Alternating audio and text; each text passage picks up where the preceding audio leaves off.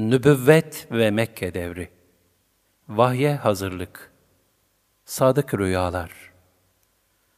Alemlerin varlık sebebi, nezih bir gençlik, yüksek ulvi bir aile hayatıyla da sergilediği müstesna mükemmelliklerin ardından, 40 yaşlarındayken peygamberlik rütbesine nail oldu.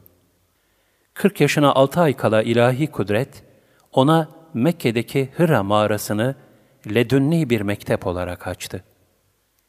İlahi tedrisatın gizli cereyan ettiği bu talim ve feyz dershanesinde, kitaptan, defterden ve kalemden müstani olarak, Rabbi ile kendisi arasında ebedi bir sır mahiyetinde olan dersler okudu, vahye hazırlandı.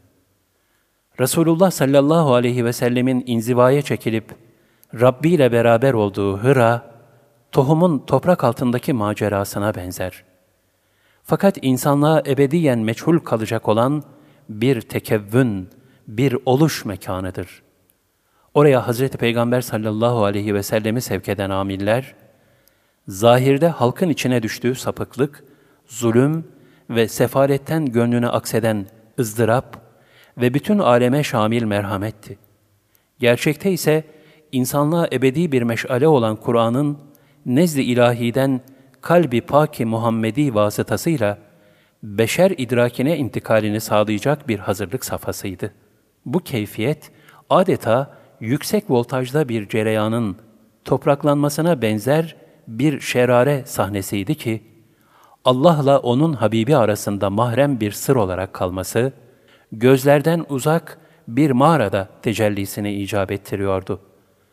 Vahye muhatap olmanın sıradan kullar için tahammülü imkansız olan ağır yükünü taşımak hususundaki fıtri istidadın zahire çıkma mevsimiydi. Tıpkı ham demirin deronundaki istidatla çelikleşmesi gibi. Bu sırrın hududuna varacak idrak, onu istihap gayreti peşinde çerçevesi dağılıp parçalanmayacak lafız tasavvur olunamaz.